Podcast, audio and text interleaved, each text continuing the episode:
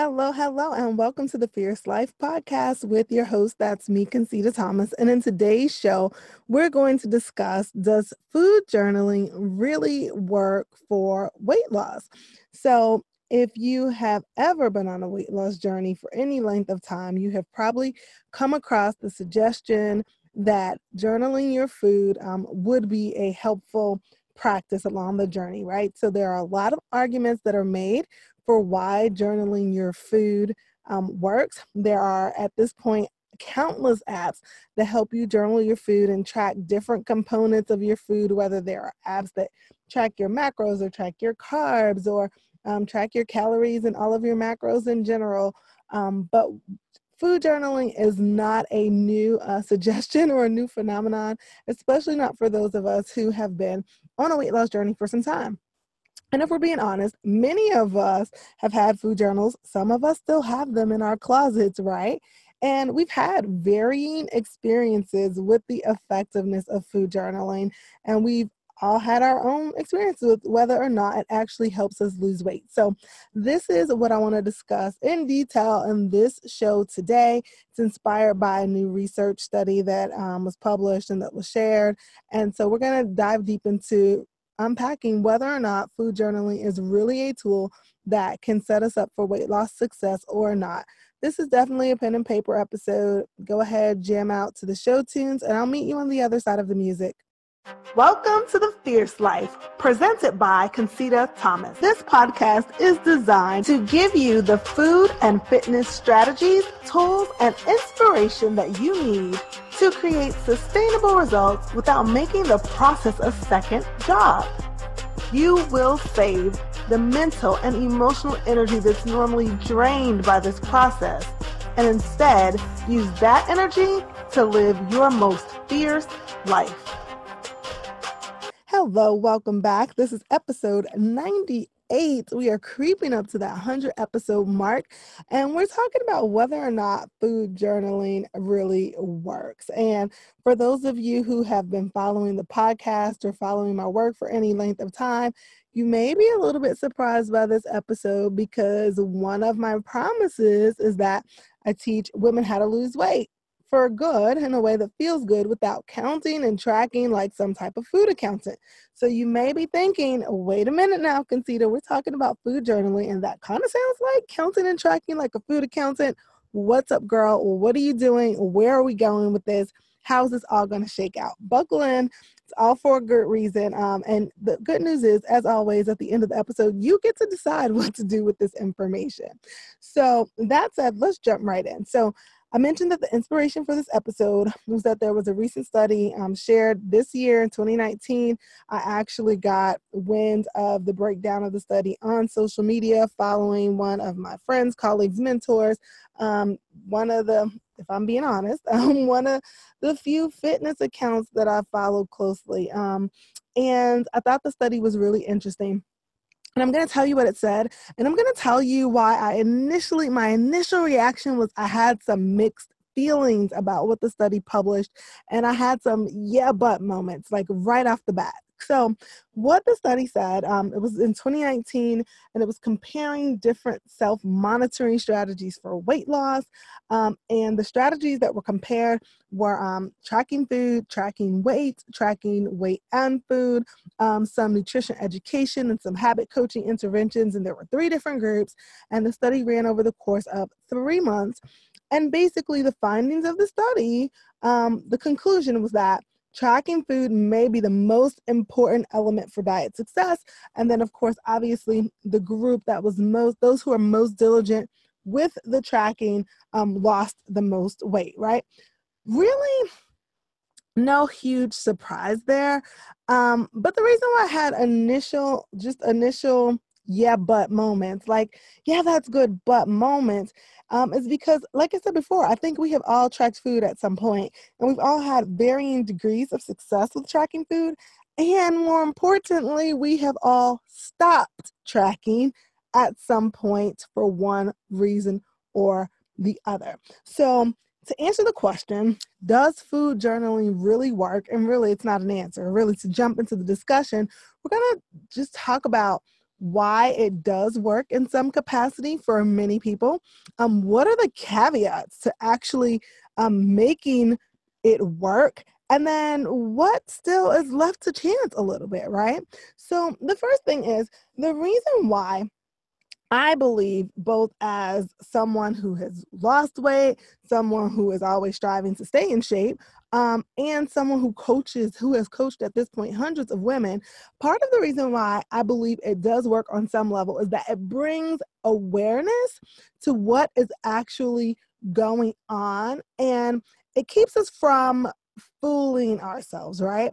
Um, I can't tell you how many times I have either personally thought or I've met someone who will say something like, Well, I really don't eat that much, or um, I eat mostly healthy, or um, I, I indulge every once in a while, or I really don't drink that much, right? Like, whatever it is, a lot of times when things are subjective, when they're not objective, when they're not black and white on a paper, it's human nature sometimes to overstate how well we're doing and to understate how often we're stepping off track, right?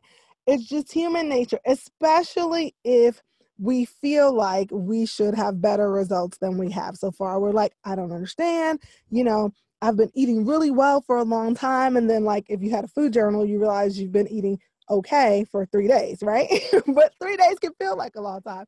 So, one of the big keys, um, or one of the big advantages, if you will, that food journaling can give us is that it can bring some awareness to what's going on. And again, I'm saying can. You're going to notice a lot of qualifying statements because really a food journal absent like absent food education, right?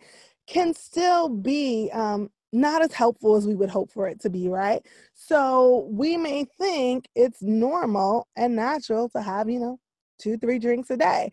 And we're like, okay, well, I've only been having, you know, two or one or two a day. And so I've been eating really healthy or I've really, really cut back on my drinking, right? So that's just an example. So again, perspective is everything. However, in general, I do believe that keeping a food journal, even if it's not indefinitely, even if it's a, a, short amount of time, can help to bring awareness to exactly what it is we're eating, how often we're eating it, um, what it is we're drinking, what our consumption is in general. Another thing um, that a food journal can do for us that can actually lead to weight loss results, possibly lasting weight loss results, is it can help us to identify patterns, right? And now, a word from our sponsor. This episode is brought to you by Coaching Club. Coaching Club is my group coaching program. It's a monthly membership where you can get all of your workouts programmed and planned for you, full follow along workout videos so that you are working out right alongside me. Access to a database of over 100 figure friendly meal ideas and growing every single month, and camaraderie, support, and access to a coach every single day. That's just the tip of the iceberg of what you get in Coaching Club, but I think you get the point. And for a limited time, you can try out Coaching Club for yourself for one week at no risk by claiming your one week free trial. Head over to concitathomas.com slash trial. That's concitathomas.com slash trial to claim your one week free trial of Coaching Club we can begin to notice things, again, depending on how we're journaling, we can begin to notice things like, hmm, that workout that I'm doing, right? Because I'm thinking like it's really the thing that's going to get me results. But I notice that every single time I do that workout, that boot camp, you know, that cycling class, whatever it is, like I always down a bunch of candy right after that workout right we can begin to identify patterns and if we if we know what to do about them we can begin to attack those things that are probably challenging our ability to get results. So that's the third thing that a food journal can do for us that can help lead to results is it can help us to see opportunities for optimization, right? If I notice, if I begin to notice through my food journaling that I always skip breakfast on the mornings that my nighttime eating is out of control, I can get curious about whether or not skipping breakfast is really hurting me. I can get curious about whether or not my out of control nighttime eating is because I'm skipping breakfast. And then I can begin to experiment. So I can see opportunities for optimization. I can know or pick up on things that I can experiment with other than just hopping around on blogs and blanketly trying random programs hoping that something sticks. But there is a caveat to this, right? And I've already kind of said it is that when you have basic figure friendly eating knowledge, right? When you know what a balanced meal looks like, um, when you have that kind of information, then yes, when you journal your food, can bring about some awareness, can help you to identify patterns and to see and address the opportunities for optimization. And but quite frankly, if, if you don't have that perspective or that framework, it it may be really frustrating because you may be journaling for a really long time and making changes that don't necessarily make as big of a difference. And I'll just give you an example as we segue into um, why sometimes food journaling doesn't really work for weight loss, why it sometimes doesn't really help much at all. And that example is so I know someone, I know several someones, but I'm thinking of someone in particular who still to this day has food journals and weight loss logs, meaning how much she weighed on which date, what she had been eating for multiple decades, guys, multiple decades. She has this information like a library, okay? She has this information in different journals, cute journals, um, everything. Yet, she never reached her goal. Like, she has never reached her goal, yet she has detailed food journals and weight logs for decades. And in the study, it was the, the group that had the food journal, along with the weight logs, along with the nutrition education and the habits coaching support that lost the most weight. They lost one pound more than the tracking only group, but they were also the group that continued to lose after the study, right? But we all know someone, or we may be that person, right? Who we've done that thing and that's not the case for us. And so there's a reason for that. And I believe the reason is is is multi-level, but we're going to go into some of the things that I've noticed, especially as a coach, with how people food journal that could be leaving I don't want to say leaving money on the table, but leaving pounds on the table, right? So tweaking these things about how you journal can make a dr- dramatic difference. So most of us when we think of food journaling we write down what right? We write we think of writing down what we ate and that can be more helpful than having nothing at all but it's not the complete story because I have had clients, and I'm just laughing because I'm thinking of several people right now um, who have written down, you know, like for breakfast, I had, um, you know, had eggs, I had coffee, I had toast, and that coffee of and that breakfast of eggs, coffee, and toast could look wildly different across different clients. So, were the eggs boiled? Were they fried? Were they fried in butter? Did they have cheese in them? Um, was it a piece of toast? How many pieces of toast? Was the coffee a black coffee, a coffee with cream? Was it a latte? Was it a frappuccino? Right? So, details, guys. So, journaling effectively, what exactly what did you have? How much of it did you have? As much of a how much as you can possibly get without having to weigh and measure because most of the clients that I work with do not want to have to weigh and measure their food. As a matter of fact, most of them come to me because they've went down that road and like they're trying to figure out a way to get lasting results without having to um, make food feel a lot more like a science project as opposed to just food, right? So, what did you eat? How much of it did you eat? And then also, the next thing that is helpful to include is when did you eat it? So, the reason why when you ate something is important is because, again, remember we said one of the advantages of food journaling could be allowing you to recognize patterns and seeing opportunities for optimization. So, I've worked with a lot of people and I have personally discovered that hey, when I write down when I ate something, I'm able to identify meals that maybe don't really fill me up. I'm able to identify those meals that every single time I eat them, I eat again within an hour or an hour and a half. So maybe this isn't really a filling meal or it's definitely not the type of thing that I want to eat if I have to go four to five hours without eating because I'm not going to be full and then I'm going to have to really use willpower to not, you know, eat way more than possibly I'm planning to at that next meal because that meal never satisfies me anyway. So, knowing when you ate something can provide you that information as well. And then the final thing that I'm really, really, I love to see in a food journal that helps a lot is how you're feeling, how you are feeling just throughout the day. Now, um, I'm laughing because way back in the day when I used to run a boot camp um, and I gave my clients a food journal, like literally every meal had the how do you feel? How did this meal make you feel? Etc. And for some people, I realized that's just a bit too much. You know, I was way younger back then, didn't have nearly as many kids. My business was not as big. And to be honest, right now, even for me, like having to track every single meal how were you feeling during this meal and before it and after? I was probably hungry and I was probably in a hurry every single time, right?